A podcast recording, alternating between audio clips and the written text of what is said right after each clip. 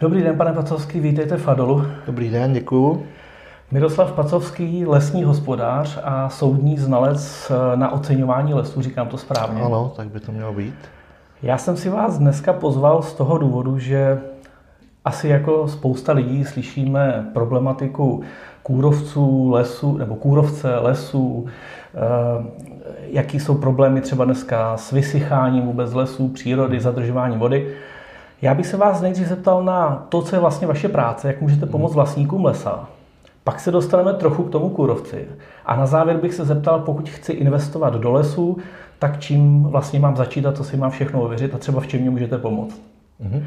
Co je vlastně vaše práce toho lesního hospodáře? Takže já z velké většiny pracuji jako odborný lesní hospodář pro drobné majitele lesů. E, tito majitele, musím říct, že jsou to majitele do 50 hektarů, tak tohoto odborného lesního hospodáře mají přiděleny, e, dá se říct, ze zákona. E, tuto službu platí stát, je to hrazeno z rozpočtu ministerstva zemědělství a ten odborný lesní hospodář pro tyto drobné vlastníky funguje především jako poradenská činnost. To znamená, s čím mě poradíte? Vlastně se vším kolem toho lesa? Dá se říct se vším, to znamená, že ten konkrétní hospodář by se měl na tom svém úseku pohybovat po lesích, měl by ty vlastníky eh, upozorňovat, pokud se tam něco v těch jejich lesích děje, to je jedna věc. Druhá věc, pokud oni sami si vyžádají jakoukoliv radu, tak by měl dokázat poradit. Měl by eh, jim například eh, i dokázat poradit v tom, i když to není jeho povinnost, kde sehnat lidi na práci, mm-hmm. jo, jaká je situace třeba v současné době na trhu s dřevní hmotou, měl by jim dokázat poradit, kde sehnat sadební materiál, protože to je taky poměrně Eh, záležitost, která je složitá a kterou ty vlastníci si sami nedokáží prostě v tomto směru poradit.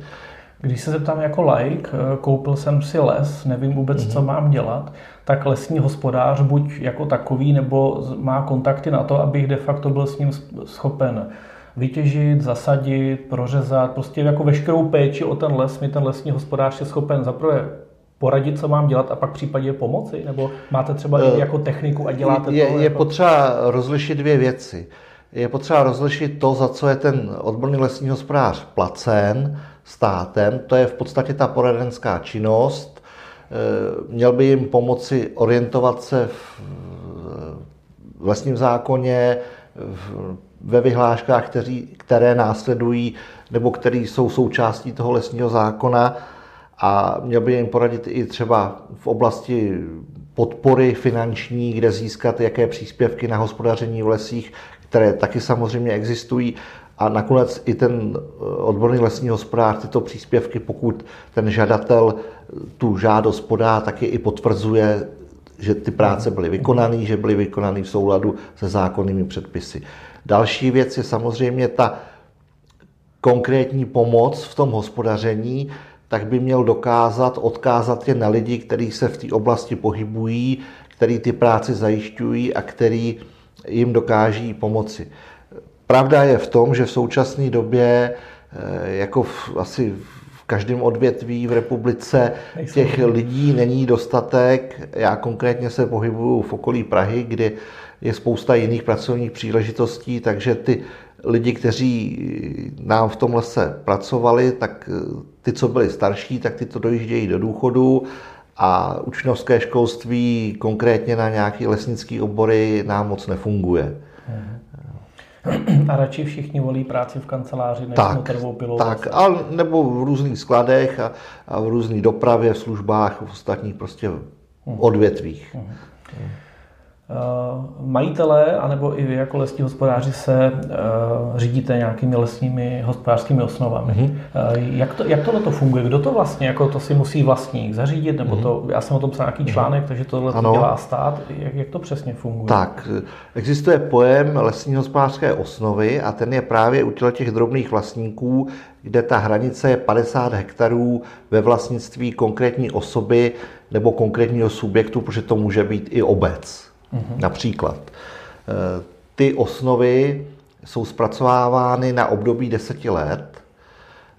Zadává je obec s rozšířenou působností a zpracovávají je lidé, kteří na to mají ze zákona o lesích platnou licenci. Mm-hmm.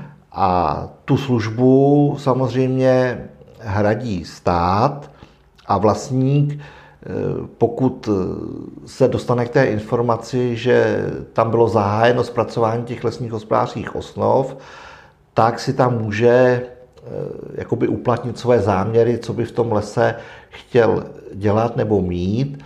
A pokud to teda bude v souladu s příslušnými předpisy, tak by tam měly být zapracovány. Hmm. A po ukončení zpracování těch osnov má každý vlastník nárok na takzvaný vlastnický separát. To znamená, že z celkové té práce dostane tu část, která se týká konkrétně jeho majetku. Mm-hmm. A tam má jednak třeba porostní mapu, kde má ty svoje e, parcelky prostě popsány barevně, jenom pro ilustraci ty různé barvičky nám nám ukazují, jak ten les je vlastně starý. Jo? Mm. Takže na první pohled, kdo to má trošičku v hlavě, tak ví, že tenhle ten les je takhle asi zhruba starý. Pak k tomu je další část, to je taková tabulka a tam je už napsáno, co v tom lese je, jaký jsou tam dřeviny, jak jsou starý, jak je ten les hustý, mm. jestli je tam potřeba udělat pořezávka, v jaký ploše, probírka zase v jaký ploše, kolik je tam asi kubíků na té ploše, je tam i v podstatě možnost mítní těžby a pokud ta mítní těžba bude provedena, tak je tam zase popis, jaké dřeviny jsou nejvhodnější na obnovu toho lesa. V té lokalitě. Mm-hmm. A ten lesní hospodář má toto k dispozici, má to k dispozici vlastník a vlastně jako mm-hmm. nad tím jsou schopni jako komunikovat. Tak, Eh, je pravda, že moc, moc vlastníků si tento materiál jakoby nevyzvedává, jo, že, že to je věc toho hospodáře, který je určitě má v ruce, ty Řeknou, osnovy. Že odborně, že to a, tak, a samozřejmě existuje ještě státní organizace Ústav pro hospodářskou úpravu lesů uh-huh. a na jejich webových stránkách je takzvaný katalog mapových informací a jedna z těch částí jsou i tyhle ty lesní hospodářské osnovy, čili když víme, kde se pohybujeme, tak si dokážeme najít tu konkrétní parcelku s tím popisem. Mm-hmm. No a ještě mi řekněte, eh, zpracovávají se, jste říkal, na 10 let? Spravidl, nebo tyhle ty díla se dělají na 10 let a pak e- ještě existují takzvané lesní hospodářské plány, ty jsou u vlastníků nad 50 hektarů mm-hmm. a tam nám zákon říká, že ten plán se zpracovává z pravidla na 10 let. Možný je i u některého vlastníka třeba, že si to udělá na 20, jo. Mm-hmm. Ale z vlastní zkušenosti vím, že těch 10 let se dodržuje a že, že menší, na menší časový období to být nemůže. Mm-hmm. Minimálně 10 let. Uh, možná jsem, nebo jsem se na to neptal, ale vlastně nad těch 50 hektarů ty větší vlastníci, tak tam s nimi spolupracujete de facto na bázi, že si objednají službu, kterou potřebují, tak. ale všechno platí, mm-hmm. protože už to neplatí teda ten ty, stát, tu, tu konzultační Tak, činnost. ty, tyhle ty větší majitelé musí mít taky lesního hospodáře, mm-hmm. toho lesního hospodáře si najdou, mají s ním uzavřenou svoji smlouvu konkrétní a v té smlouvě je popsáno, co od něj očekávají a co by měl ten lesní hospodář zajišťovat. A jako malý vlastník do 50 hektarů si ho taky najdu, nebo mi ho stát přidělí? Jak to... Stát ho přidělí, v naší republice tuto funkci nejvíce vykonávají pracovníci státního podniku Lesy České republiky. Pak to můžou být třeba pracovníci nějakého většího soukromého majetku, který je v okolí, a nebo konkrétní fyzické osoby, jako například já. Uh-huh. To znamená, že lesní hospodář jsme si řekli, co dělá, ale ty lesní hospodářské osnovy, já se k tomu teda dostanu až v té další fázi, ale eh, je to předpokládá nějaký podklad k tomu, když bych chtěl třeba do lesa investovat. Ale za těch deset let se přece ten les jako strašně Samozřejmě ten, ten, les, ten les se mění. Eh, určitě tam probíhají nějaký samovolný přírodní procesy, to znamená, že ten les může potkat nějaká přírodní pohroma, ať už je to tolik diskutované kurovcová kalamita, pokud jsou tam smrkové porosty, eh, může tam přijít silný vítr, všichni určitě mají eh, v paměti rok 2007 Kiril, ten orkán, tak to byl pojmenován, a pak následovali další.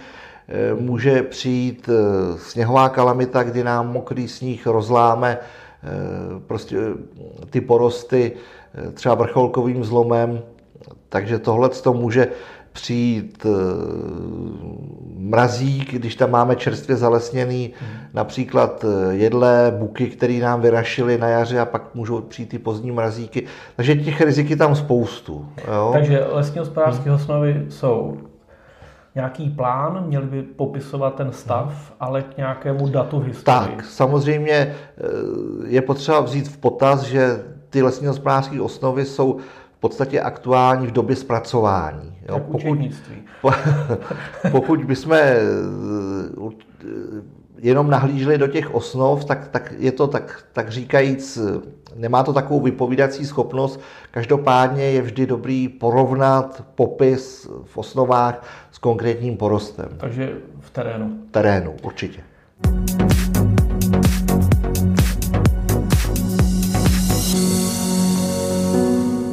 Pojďme se podívat na toho eh, kůrovce. Eh, nedávno jsem měl přes Vysočinu, ale ono asi, ať jdete na jakýkoliv místa v republice, tak si myslím, že se všude hmm. s kůrovcem bojuje. Hmm. Vím, že to je hodně omílané téma hmm. dneska i v médiích, ale za vás, proč je dneska ten kůrovec tak velký problém? Někdo mluví o počasí, někdo mluví právě o těch smrkových monokulturách. Jak, jaké jsou ty, ty důvody? Tak každý má svoji pravdu svůj podíl na tom.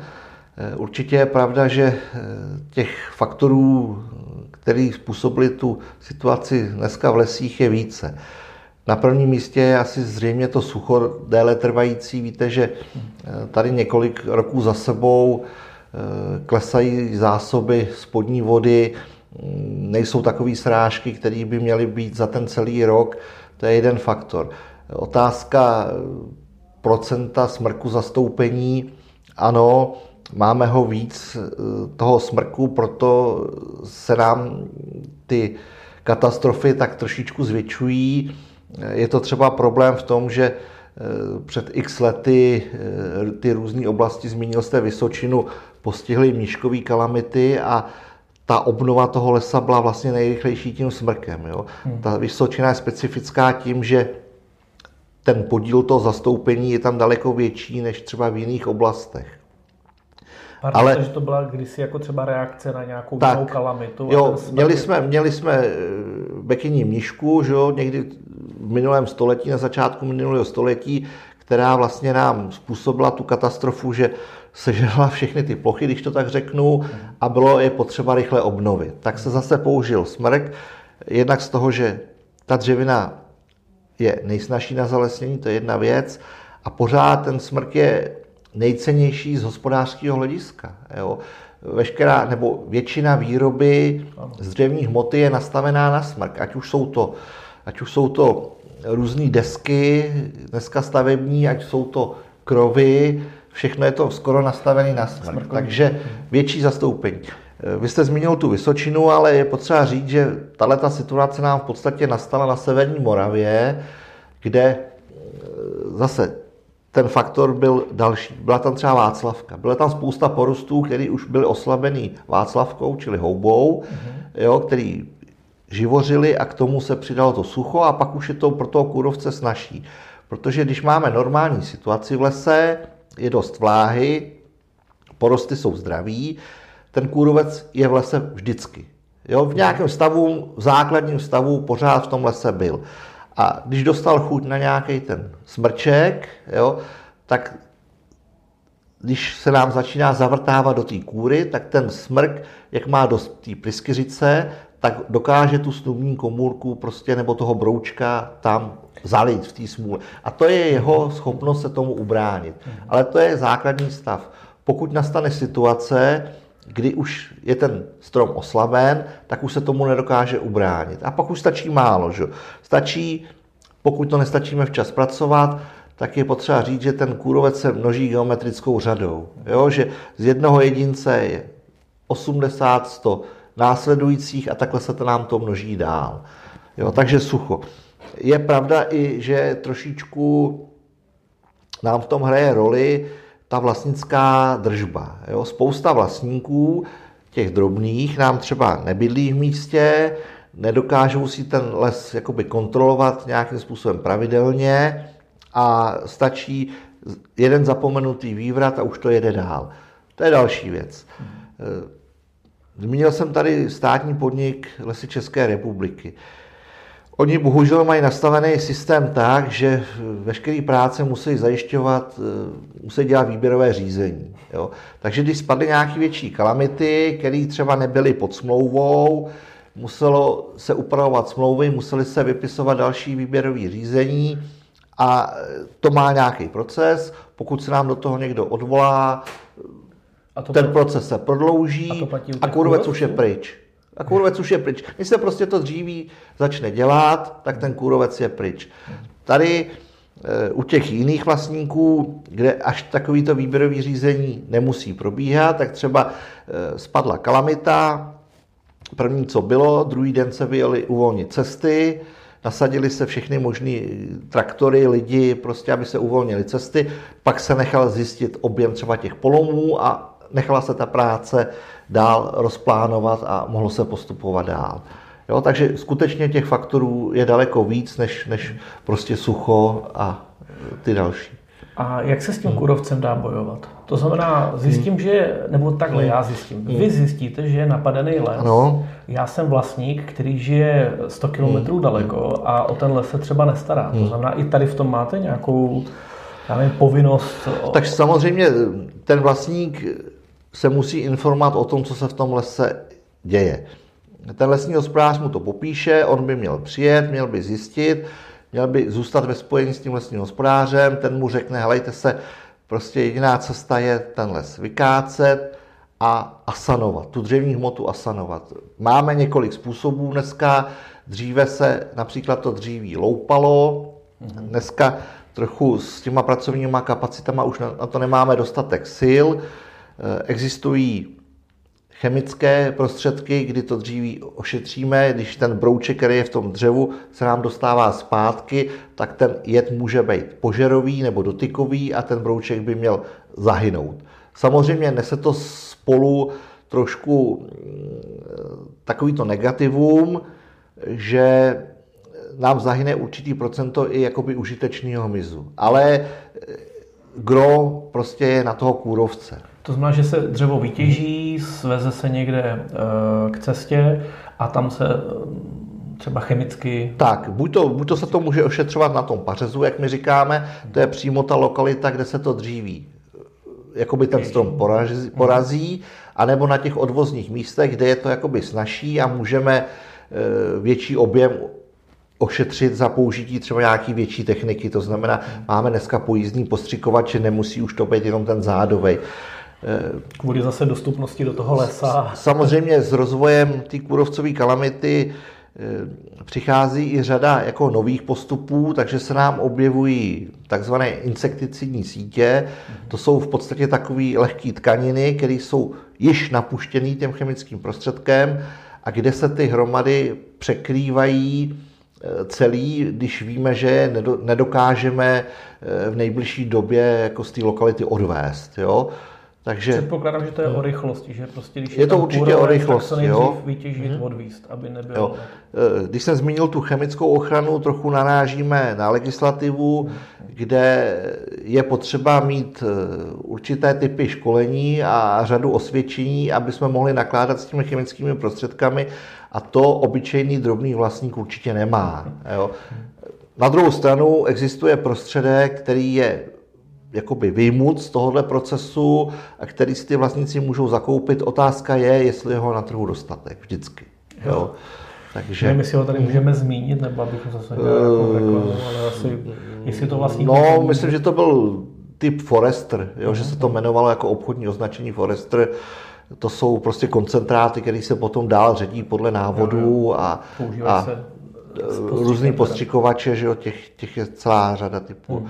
Jinak běžný, za běžného stavu, který dneska už dá se říct, není nikde v republice, tak se používají takzvané kontrolní opatření, to jsou buď to lapače, hmm. to můžete určitě, kdo chodíte do lesa, vidíte takový ty různý plastový černý desky, které mají řadu otvorů a jsou někde na kraji na pasece.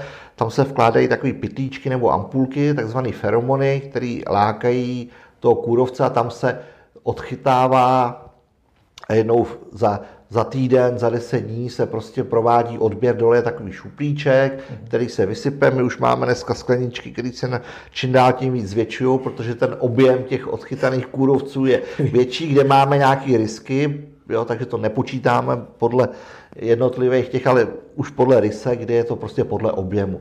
To je jeden způsob a druhý způsob je takzvaný lapáky, buď to využíváme nějaký čerstvý vývrat, který nám zůstal ze zimy, že ho odvětvíme, těma větvima překryjeme ten strom, anebo pokácíme určený strom, který zase pokácíme, odvětvíme, překryjeme a při prvním rojení, který na základě počasí bývá třeba koncem dubna, záleží teplota vzduchu, nadmořská výška, jo, tak nám probíhá to první rojení a tam zase podle počtu závrtů si určujeme, eh, jestli je základní stav nebo zvýšený stav. A, a to je všechno jako prevence? To je prevence, roku, prevence a eh, jakoby určitý způsob jakoby kontroly.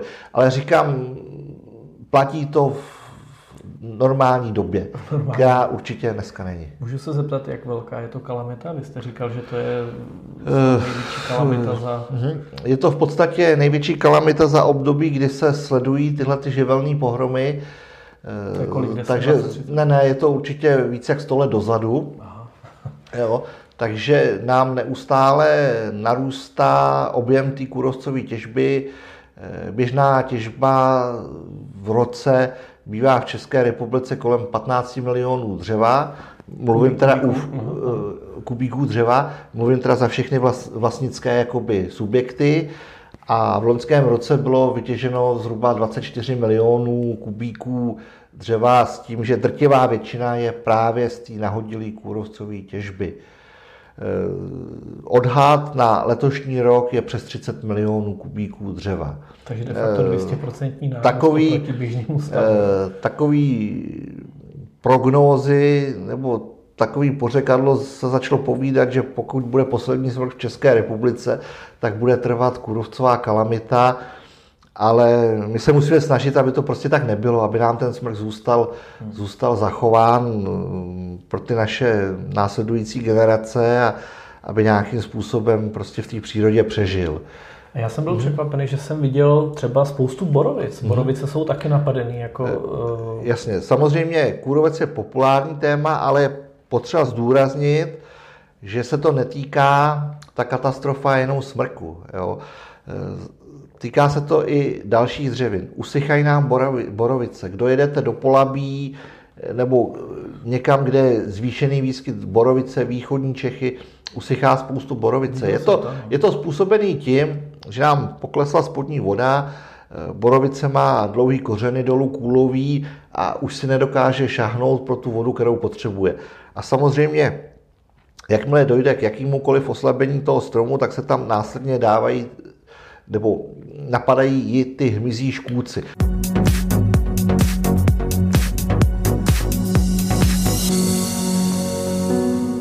Každá dřevina má svého škůdce, ať už je to brouček, motýlek nebo houba. Můžeme zmínit, určitě to všichni víte, pokud jdete nějakým parkem, kde jsou kaštany, tak klíněnku. Můžeme zmínit prosychání dubů, kde je tracheomykóza.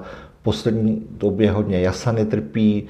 Eh, houbovou taky eh, chorobou, kdy dochází prostě k prosychání celých korun a k následným vývratům. Takže je to ta kombinace toho, že tím, že je v přírodě třeba sucho a jsou mm. nějaký uh, atypický stavy, tak ta příroda nebo ten strom nebo ta dřevina se prostě nedokáže přirozeně tak bránit. Tak, vždycky ten škůdce to má rozhodně usnadněný tu svoji funkci. Mm.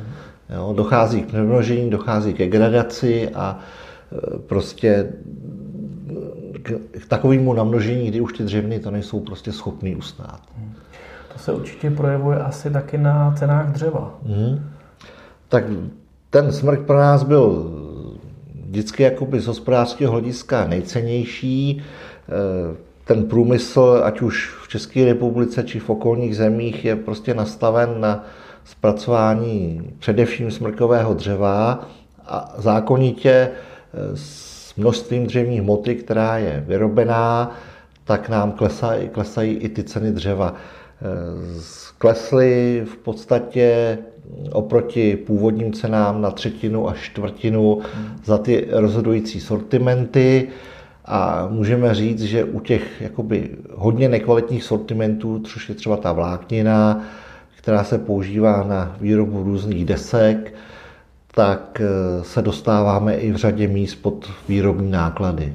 A vy jste mi říkal, že může být teoretický problém, že to dřevo ode mě eh, nikdo nebude chtět mm-hmm. vykoupit? Já ho pokácím. Eh, je to, je to problém, je to problém především těch malých vlastníků, protože, když to řeknu velice jednoduše, tak oni sklízejí jednou za sto let, uh-huh. jo, a určitě si nepěstují žádný obchodní vztahy, obchodní vazby, no.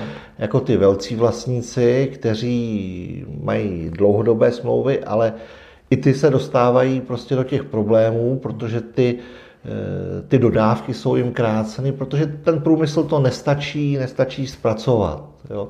Eh, jen tak pro zajímavost, taky už to možná veřejnost zaznamenala, našel se trh, našel se trh až v Číně a posíláme v současné době dřevo do Číny, kdy vlastně Eh, ty lodě, kteří sem vozí to čínský zboží, tak se v řadě případů vraceli jakoby prázdný, mm-hmm. tak se využilo těch eh, kontejnerů a plníme ty kontejnery a posíláme to do Číny. Čína je zatím jakoby nekonečný trh, jo? dá se říct, že z toho zpracuje velice hodně. A co se tam posílá? Jako a jaký typ? Posíláme tam především tu smrkovou kulatinu. To napadalo tím kůrovcem, je to taková zajímavost, oni chtějí jednu dílku, která je daná, aby se ten kontejner maximálně vyplnil. Jo, trošičku je problém s tím jakoby plněním těch, těch, těch beden, ale ty šikovní šoféři se to velice rychle naučili a, a funguje nám to. Eh, jediný, na co asi můžeme narazit, tak to bude nedostatek těch, těch kontejnerů a případně těch silničních kamionů, jo, protože to dřeva je tolik a, a tady můžeme asi narazit. No. Já ještě než se dostanu k tomu, co by mě zajímalo z pohledu investorů a třeba nákup hmm. lesa, eh, kde můžu získat více informací? Vy jste říkal, hmm. že jste vlastně členy eh, jako združení, protože je určitě spousta lidí, kteří vlastní les nebo se zajímají o tu přírodu a určitě by se dozvěděli rádi jako víc informací. Od kůrovce až přes eh, to, jak se o les starat. Tak samozřejmě v první řadě je ten lesní hospodář, ten by měl dokázat poradit. Nicméně existuje Združení vlastníků obecních, soukromých a dneska už i církevních lesů.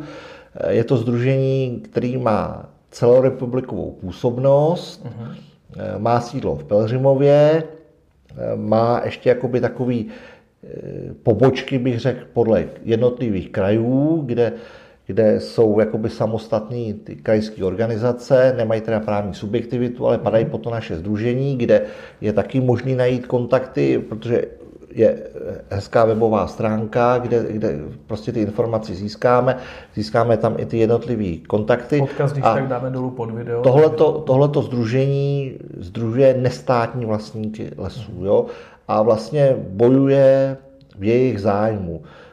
V současné době bojujeme o, nejvíce o pomoc státu, aby nám pomohli ekonomicky přežít, protože řada těch majetků už je na hraně prostě nějaký životaschopnosti a chtěli bychom nějakou podporu získat, eh, něco typu, jako mají zemědělci, pokud jim uschne úroda nebo zmrzne. Tak mají hned dotace. A... a tak mají hned dotace, ano, a my zatím nemáme nic. Eh, musím říct, že ten proces je v současné době dobře rozjetý.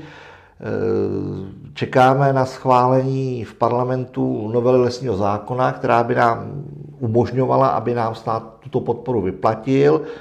A druhý, velký úkol, který nás čeká, aby jsme od toho státu získali dostatečný objem těch peněz. Jo? Protože existují propočty, eh, kolik bychom potřebovali, aby vůbec ty majetky přežily, když je podělíme, tak to, co nám zatím, nebo to, co máme přislíbeno, je zatím nedostačující a, a bojujeme o to, aby jsme eh, těch peněz měli víc.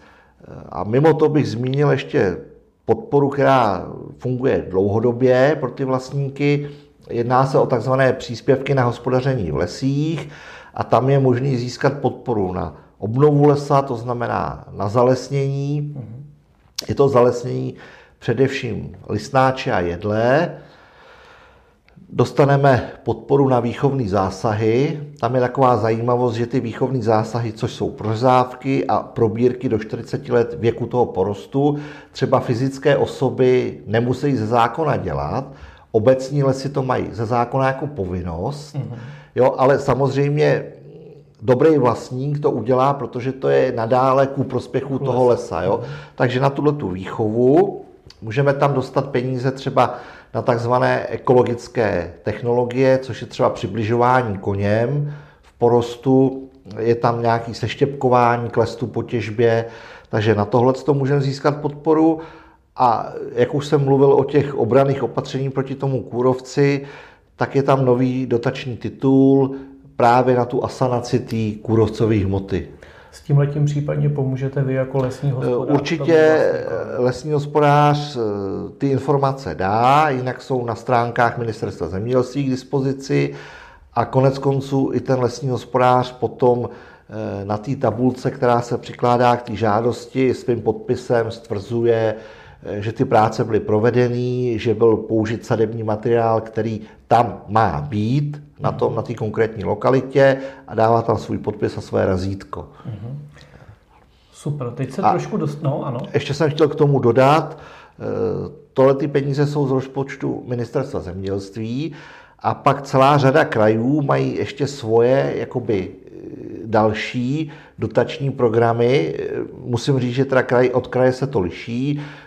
Pokud budeme mluvit o středočeském kraji, když se tady pohybujeme, tak ten nám poskytuje peníze na oplocení těch zalesněných ploch, mhm. protože to je poměrně důležitý, pokud chceme v současné době při té obnově použít více, více lisnáčů, více jedlé, tak v řadě lokalit to prostě musíme zabezpečit proti zvěři, jo? protože by nám to ta zvěř jako poměrně mohla poničit, okousat, jo? proto to plotíme, to jsou ty oplocenky, které nám tam stojí 5, 7, 10 let, než prostě ta kultura odroste. Takže středočeský kraj dává částečnou úhradu na tohleto oplocení. A chápu tedy, že ty peníze jsou potřebné i z toho důvodu, že v momentě, kdy mě napadne ten les, ten kůrovec a já ho musím vytěžit, tím, že padly ceny hmm. dřeva, tak vlastně hmm. často jako nemám peníze ani na to, aby se pokryly, já nevím, ty hmm. náklady, hmm. aby se pokrylo to, že musím ten les znova zalesnit. Jako teď už se dostáváme hmm. k té praxi, pokud tak. bych byl vlastníkem toho lesa, ale je, je to tím, určitě. ten problém tam je. Eh, v současné době určitě je to ta ekonomická jakoby, záležitost, protože ty příjmy, pokud se nám to dříví podaří prodat, tak určitě nám nepokryjou tyhle ty následné záležitosti. Jo?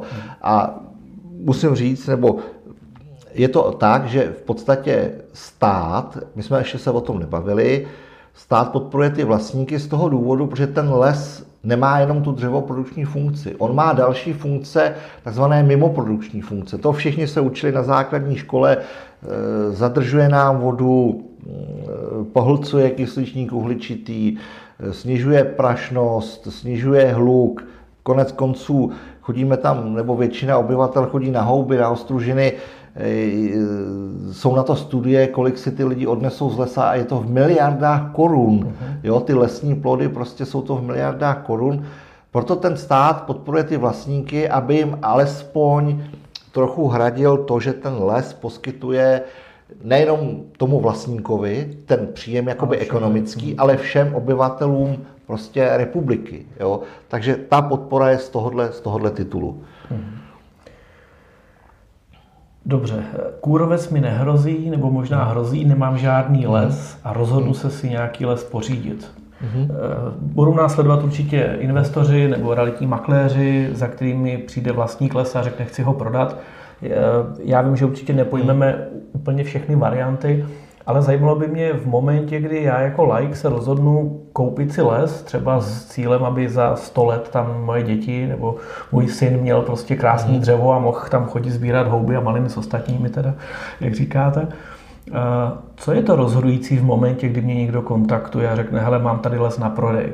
Podívám se na internet, vidím nějakou nabídku, První, co bych asi já řekl ze své praxe, hmm. musím ověřit, jestli ta vůbec ta nabídka je reálná, protože často fotografie a podobně. Určitě. V řadě případů je tam přiložen eh, i ten separát z těch lesních hospodářských osnov.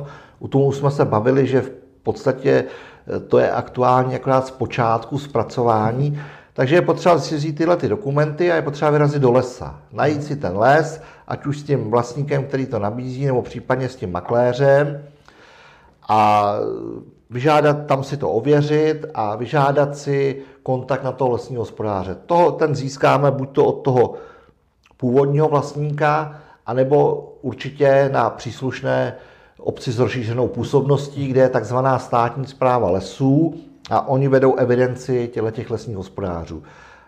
Ten by vám měl říct, ano, pomůže, to je člověk, pomůže, měl, měl by pomoct, protože to je, měl by, jo, protože to se týká i zájmu toho prodávajícího, takže měl by, jednak z toho důvodu, že vlastně on bude nadále spolupracovat i s vámi jako s případným dalším mhm. majitelem. Mhm. Jo. Mhm. Takže měl by říct, ano, ty osnovy souhlasí, nebo došlo tady k této změně, je tady tohleto omezení. Doporučoval bych i e, případným potenciálním zájemcům nastudovat si zběžně lesní zákon, protože ten nám přináší řadu povinností, uh-huh. zalesnění ploch, zajištění té plochy, o výchovných zásazích už jsme se bavili, kdo je musí dělat, kdo je nemusí dělat. Takže stoprocentně do terénu. Uh-huh. Když teda budu kupovat zrostlý les, tak předpokládám, že mě i ten hospodář je schopen třeba říct, eh, jestli se tam může těžit, mm. nevím asi, asi jako kolik se může vytěžit, ale ano. jako nějakou kvalitu a, mm. a objem toho dřeva? Určitě. Eh, v těch osnovách je údaj, který nám říká, kolik je tam kubíků, jak je ten porost starý. Ale 8 let starý třeba, nebo 6 tak, let ale starý. Tam se připočítává aktuální věk, jo? takže mhm. my víme, že to bylo 90 let, takže dneska to třeba po pěti letech bude 95 let mhm, starý. Mhm. Takže těžba. E, těžba samozřejmě, jak už jsem říkal, zákon přináší některé povinnosti. My třeba nesmíme dělat těžbu větší jak hektar, jsou samozřejmě výjimky v určitých porostech, třeba v borových, kde, který si vyžadují větší plochy, tam můžeme jít na větší výměru, ale e, řada vlastníků dneska třeba ani ten hektar jakoby nenaplňuje, pokud nemusí z nějakého jiného titulu ty eh, kůrovce nebo větrné kalamity. Takže řada vlastníků prostě jde na menší plochy nebo se snaží postupně prostě ten porost uvolňovat a využít maximálně toho přirozeného zmlazení. To je důležitý, protože to vlastně eh, je pro toho vlastníka ekonomická, ekonomický příjem. Jo? On nemusí zalesňovat uměle, ale využije síly té přírody, že ta dřevina se nám tam zmladí. Jo? A pak třeba eh, máme smrk, zmladí se nám tam smrk, vzniknou nám tam některé plošky, které nejsou nalítnutý těma semenáčkama, tak je třeba doplníme jinou dřevinou. Je důležitý, aby jsme nevytvářeli ty monokultury, ale aby jsme tam vnesli jinou dřevinu. Jo. tak já jsem třeba, hodně se pohybuju kostelec nad Černými lesy, který eh, do 20. let minulého století měli ve vlastnictví Lichtensteinové, uh-huh. takže to byl velký lesní majetek a do dneška jsou tam porosty, které oni zakládali. Uh-huh. A když jdete do toho porostu, kolegové z toho školního podniku se to nazvali takzvaná lichtenštejnská směs a my v tom porostu najdeme smrk, borovici modřín, je tam dub, je tam douglaská a do toho může být třeba nějaká lípa, tak vždycky je tam v tom porostu několik, několik dřevin zastoupených. Takhle by to třeba i dneska mělo vypadat, jo? protože zase se vracím k tomu tématu, jak jsme probírali hmyzí škůdci. Pokud nám přijde na jednu dřevinu ten škůdce, tak máme šanci, že nám v tom porostu zůstanou ty ostatní. Jo? Že přežijou, zůstanou. Takže určitě takovýmhle způsobem postupovat. A pak se ten potenciální zájemce rozhodne, ano, koupím, nekoupím. Jasně, pak je to jo. cena. Hmm. Dobře, hmm. koupím vytěžený les, nebo jsem hmm. ho vytěžil, tam jsou pro mě pak nějaké povinnosti, povinnosti. jako pro vlastníka. Povinnosti. Dosud v zákoně je, že plocha po těžbě se musí zalesnit do dvou let od vzniku té holiny. Uh-huh. Takže to je první věc, zalesnit. Zalesnit zase, ten hospodář vám řekne, doporučuji na tohle stanoviště, protože každá půda je trošičku jiná, je to o té kvalitě, o expozici, eh, jo, kde, kde, kde prostě se nacházíme, nebo ten les, kde se nachází, tak vám poradí. Eh, v řadě případů musíme mít eh, takzvaný list o původu těch sazenic, to znamená, jsou specializované lesní školky nebo provozy, kde se pěstují tyhle ty sazenice, tak tam je nakoupíme, ten les obnovíme, můžeme využít těch dotací nebo toho příspěvku na to hospodaření, určitě doporučuju. A tím, že to zalesníme, tak neznamená, že končíme. Jo? Nikdy se nepodaří stoprocentní zalesnění. Vždycky tam je nějaký úhyn suchem, divoký prasata nám to můžou vyrejpnout. Můžu se jenom zeptat, eh, ano? Eh, vlastně kolik třeba stojí to zalesnění, hmm. kolik stojí, hmm. já nevím, na hektar, 100 x 100 metrů, nevím, sazenice? Určitě. Eh, zase, máme ty příslušné vyhlášky, které nám říkají u každý dřeviny, kolik by jí mělo na tu plochu přijít. Mm-hmm. Takže pro ilustraci u smrku sázíme na hektar třeba 4,5 tisíce sazenic, ale buku a borovice je to třeba 9 tisíc mm-hmm. jo, těch sazenic. Takže eh, a o toho se odvíjí eh, cena té zalesněné plochy. Jo je tam daleko víc práce, dvojnásobek práce. Že vlastně sazenice ano, se sama nezasadí, takže tak, tam je jo, takže, takže je tam, jsou tam dvojnásobné náklady, ale říkám, je to zohledněné v těch příspěvcích, doporučuji skutečně prostě využít jo, mm. tohle. To. Takže zalesníme, příští rok tam musíme určitou plochu takzvaně vylepšit, protože dojde k tomu úhynu, takže rok, dva chodíme a vylepšujeme tu plochu, aby jsme tam ten počet těch sazenic měli. Dosazujeme. Dosazujeme a aby ta plocha byla plná. No a samozřejmě přitom musíme bránit ty buření, aby nám ty stromečky jakoby neudusila, nezavalila. Jo, když nám naroste velká tráva, přijde sníh, tak nám to lehne přes ty sazenice. Takže ožínat a chránit proti zvěři. Zmiňoval jsem ty oplocenky, takže buď to celou plochu oplotit, a kontrolovat ty ploty, protože jakmile tam mám někde otvor, tak je to vlastně nefunkční, že je to k ničemu. A nebo zase existují takzvané eh, repelenty, kdy ošetříme na podzim vrcholy těch sazenic proti tomu okusu. A to děláme zase podle sazenice, podle druhu dřeviny 7-8 let. Jo. Dojde k zajištění té kultury, eh, další práce, které následují, jsou ty výchovné zásahy, eh, prozávky, probírky, a pak se naše pravnoučata dožijí, že ten les budou někdy sklízet. Dobře, eh, na závěr se zeptám. Máme tady kůrovce, můžou mě to ukrást, ano. máme tady e, různý líkožrouty, máme tady sníh, máme tady zvěř, hmm. máme tady obrovský peníze hmm. na obnovu lesa. Stojí vlastně za to jako do toho lesa investovat? Máte vy vlastní les? Tak já mám vlastní les v okolí bydliště samozřejmě, protože ten dozor tam trošičku mít musí. Mm-hmm. Jo, pokud bych měl cestovat někam dál, tak to až ztrácí takový ten význam. Takže určitě doporučuji, pokud o tom někdo uvažuje, že si ten les pořídí, ať si to dobře rozmyslí a ať si ho pořídí, protože to je věc, kterou která žádným způsobem prostě nepřibývá, jo? jenom té půdy ubývá. Je to nějaký omezený a, statek, který ho je určitý tak, množství. který ho je určitý množství a nikdy ho více nebude. Jo? I když je pravda, že třeba konkrétně lesů nám v republice přibývá, ale je to na úkor zase zemědělské půdy. Mm-hmm. Jo? Mhm. Takže to je takový příklad. Ale auto si koupíte nový, barák si postavíte, ale ten les nikdy nebude. Jo? Kolegové, kteří mají kontakty do zahraničí, tak třeba říkají, že v Bavorsku není možné koupit les, protože není na trhu. Jo? Nelze. E, někde, tuším, že to je ve Švýcarsku, je zase zákon, že půdu můžou mít jenom ty obyvatele té lokality. Jo? Nikdo cizí. Aby to zůstalo nějakým způsobem zachováno.